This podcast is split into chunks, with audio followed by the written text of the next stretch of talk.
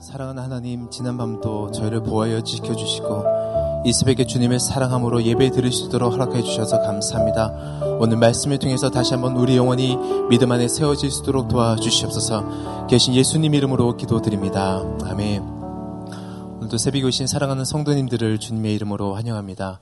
함께 보실 하나님의 말씀을 시편 121편 1절에서 8절까지 말씀을 함께 교독하도록 하겠습니다. 시편 121편 1절에서 8절까지 말씀 교독하겠습니다. 내가 산을 향하여 눈을 들리라. 나의 도움이 어디서 올까? 나의 도움은 천지를 지으신 여호와에게서로다. 여호와께서 너를 실족하지 아니하게 하시며 너를 지키신 이가 졸지 아니하시리로다. 이스라엘을 지키신 이는 졸지도 아니하시고 주무시지도 아니하시리로다. 여호와는 너를 지키시는 이시라.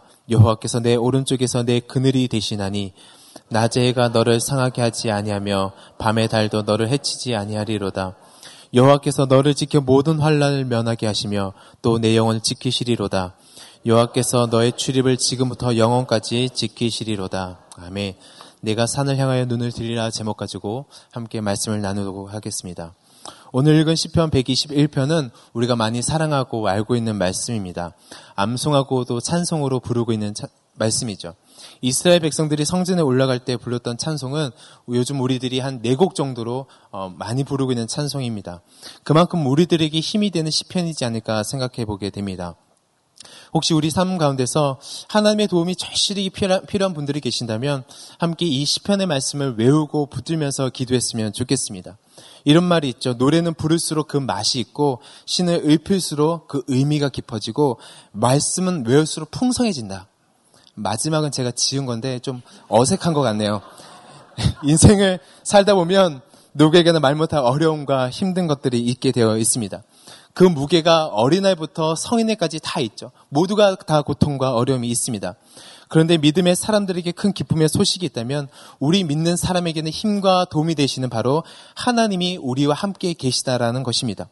사랑하는 성도님, 오늘 이 새벽에 말씀을 통해서 내 인생을 좌절시키는 나의 삶의 문제가 아니라 눈을 들어서 주를 바라볼 수 있는 저와 여러분 되길 주의 이름으로 축원합니다.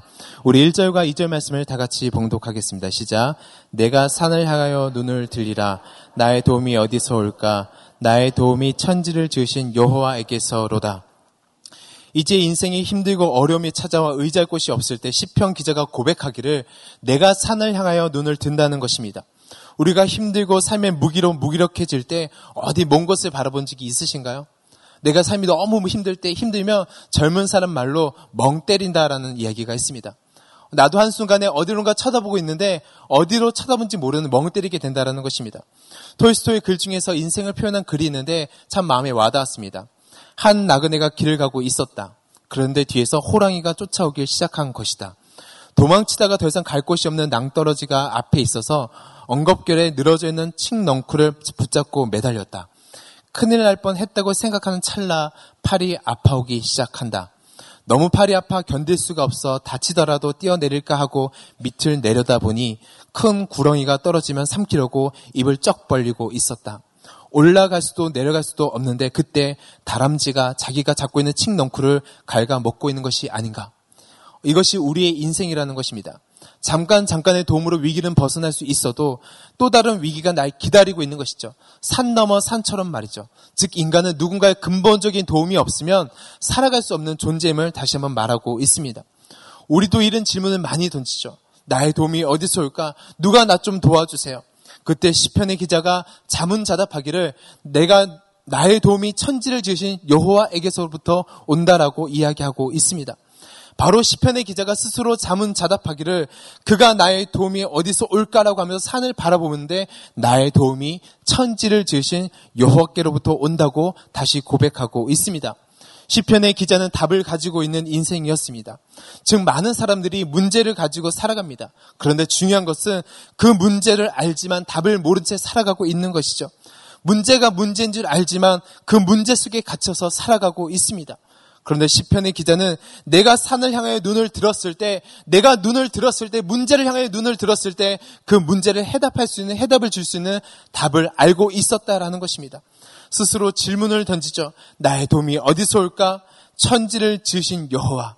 천지, 하늘과 땅, 히브리 사람들은 서로 상반되는 말을 붙였음으로 인해서 그 속에 섞여 있는 모든 것을 표현하는 문학적 기법을 가지고 있었습니다. 즉 하나님은 하늘과 땅만 지으실 뿐 아니라 그 안에 모든 것을 창조하신 하나님을 말하고 있는 것이죠. 제한받지 않으신 하나님, 천지 만물을 창조하신 그 하나님을 시편의 기자는 이야기하고 있습니다.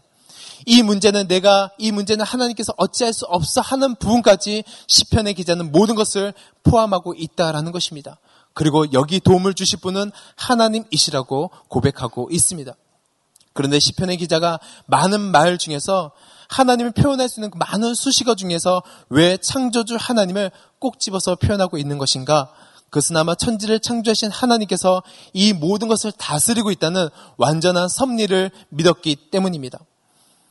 이것은 주님을 믿는 우리에게도 굉장히 중요한 부분이죠.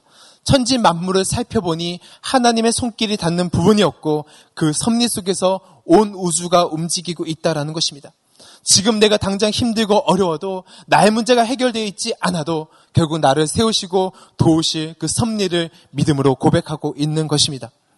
그런데 중요한 것은 이 시편의 기자가 나의 도움이 하나님께로부터 온다라고 했을 때 그 환경이 그리 좋지는 않았습니다. 한마디로 이 시편을 작성하기에 인간의 눈으로 보기에 부적절한 상황이었습니다.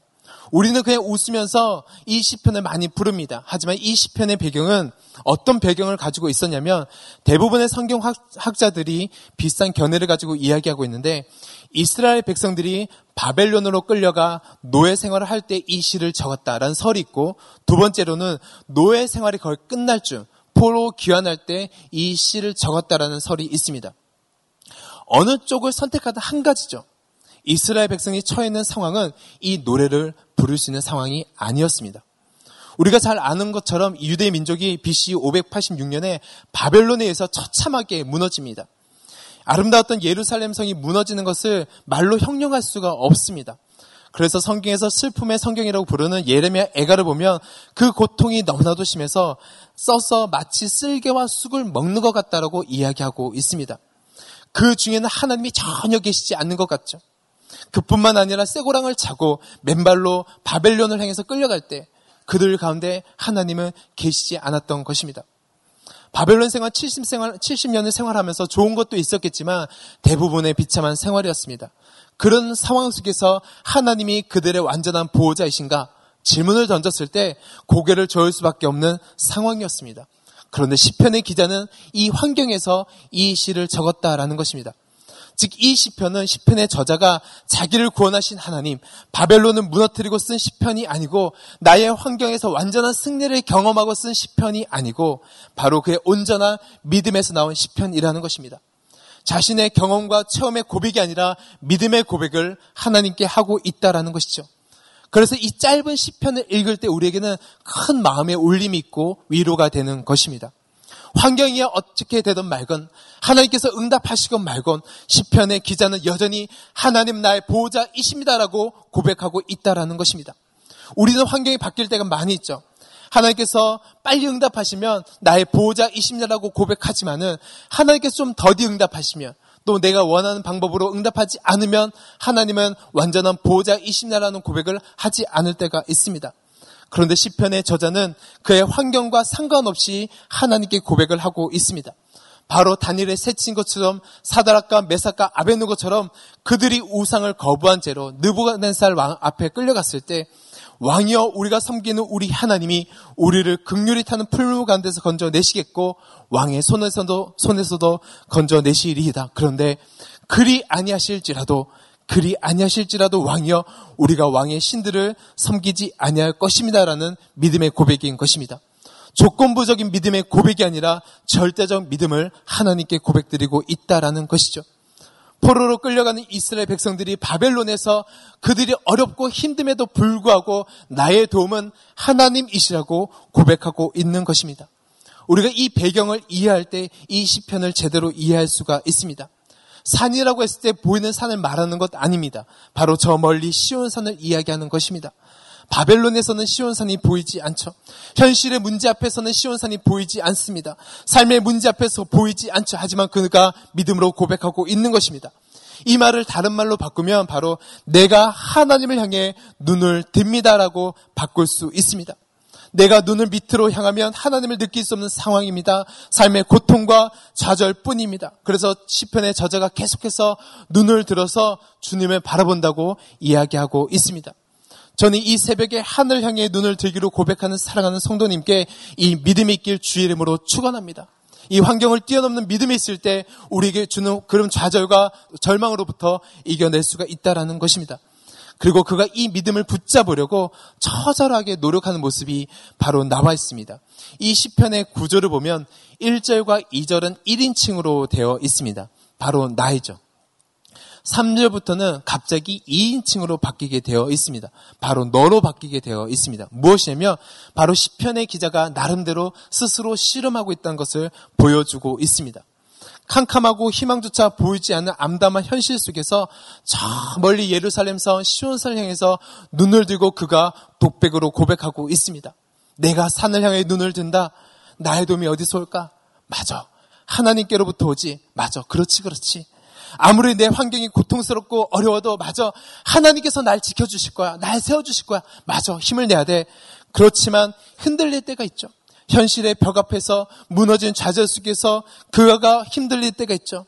바로 그때 신앙의 자가 다시 한번 자신에게 이야기하고 있는 것입니다. 마음속 깊은 곳에서부터 힘을 내라고 이야기하고 있죠. 흔들리지 마.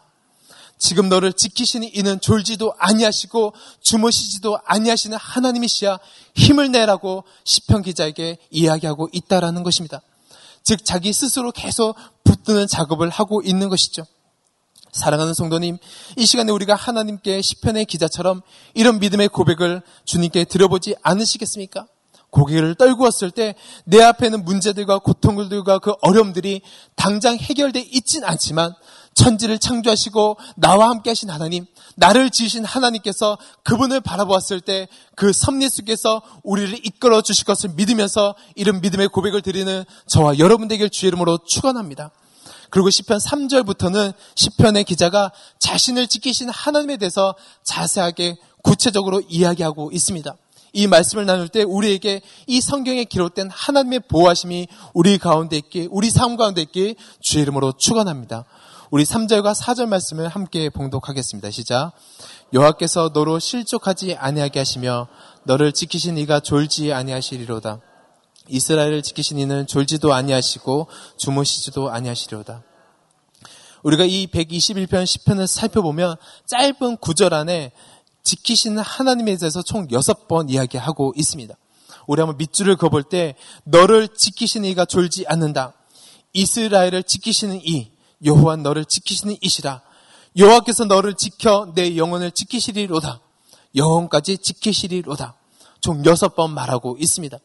사랑하는 성도님 타양살이에서 순례자의 길에서 가장 필요한 게 무엇일까요? 바로 안전입니다. 주님은 바로 이것을 정확하게 알고 계셨던 것이죠. 시편 기자가 너무 두렵고 떨리기 때문에 하나님께서 계속 그에게 말씀하고 계신 것입니다. 그런데 이 지킨다라는 뜻은 울타리를 친다라는 의미를 가지고 있습니다. 하나님께서 우리를 위해서 내 삶에 울타리를 치신다라는 것입니다. 그런데 하나님께서 울타리를 치신다라는 것은 완전한 보호하심을 말하고 있습니다. 부모가 자녀를 지킬 때, 경찰이 시민을 지킬 때는 불안전합니다. 내 능력 안에서는 지킬 수 있지 내 능력을 벗어나면 지킬 수가 없습니다. 그래서 완전 무결하게 지킬 수는 없죠. 하지만 하나님 편에서 우리를 지키신다고 했을 때는 완전 무결로 주님께서 지키신다라는 것입니다. 저도 자녀를 볼 때가 있죠. 제 아이를 볼 때가 있는데 제가 자녀를 볼 때 아차 할 때가 참 많이 있습니다. 생각보다 좀 많이 있습니다. 그런데 우리나라 방범 시설과 철통 보안을 한다 할지라도 완벽하지 못하라는 것을 시편은 말하고 있습니다. 그런데 하나님의 그 지키심은 완전한 것입니다. 그리고 이 지킨다라는 것은 눈꺼풀이라는 샤마르라는 단어를 가지고 있습니다. 마치 눈동자를 눈꺼풀이 보호하듯이 지키고 있다라는 것이죠. 눈에 이물질이 들어올 때 눈이 깜짝하면서 눈이 보호하는 것처럼 하나님께서 바로 세심하게 우리를 보호하고 있다라는 것입니다. 저는 보, 이런 보호하심이 우리 삶 가운데 있길 주 이름으로 축원합니다. 혹시 그거 아시나요? 세상에서 가장 빠른 새가 무엇인지? 눈 깜짝할 새. 내가 눈 깜짝할 때 하나님께서는 완전하게 이 모든 환경을 정리하신다라는 것입니다. 내 문제가 내 앞에 달려오고 있는데 내가 눈 깜짝했더니 이 문제를 하나님께서 다 해결하신 것을 말하고 있습니다. 놀랍죠? 이것이 바로 하나님의 보호하심입니다. 그리고 실족하지 아니하게 하시며 이것은 실족한다라는 것은 발을 헛디뎌서 미끄러진다라는 것입니다. 팔레스타인의 산악지대는 발 한 발만 헛디뎌도 낭떠러지로 넘어지게 되어 있습니다. 그런데 주님께서 이 걸음 한 걸음 한 걸음을 지키신다라는 것입니다. 우리는 무심코 한 걸음 내딛고 나갑니다. 그런데 주님께서는 이 한 걸음을 지키신다라는 것이죠. 내가 무심코 내딛고 나가는 그 한 걸음을, 삶의 한 걸음을, 내가 두려움에 떨고 있는 그 믿음의 한 걸음을 주님께서 지키고 계신다라는 것입니다.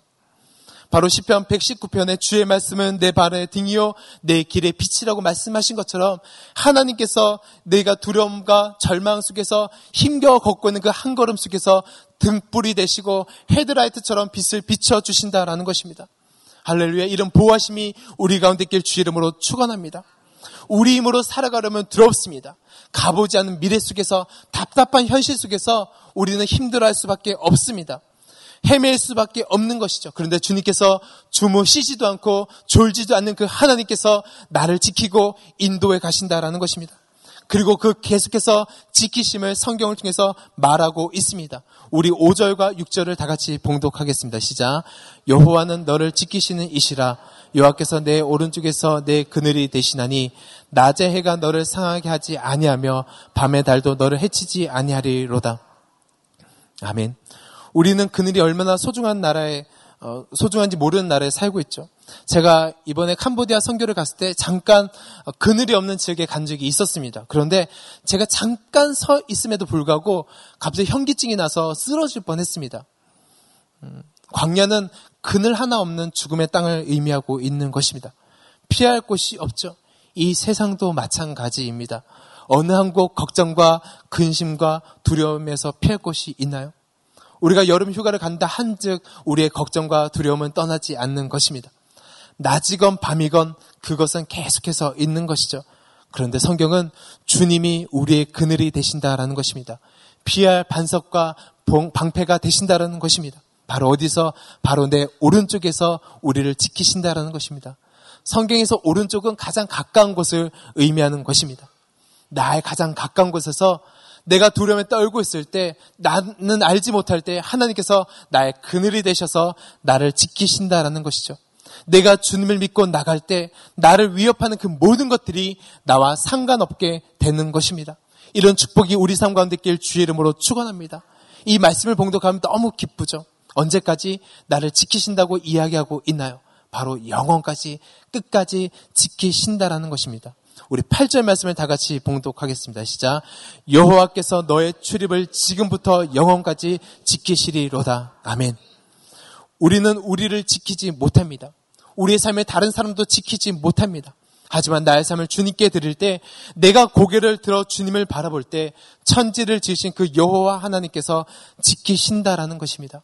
이 새벽 현실이라는 빛을 바라보면 우리를 좌절하게 하는 것들이 정말 많이 있습니다.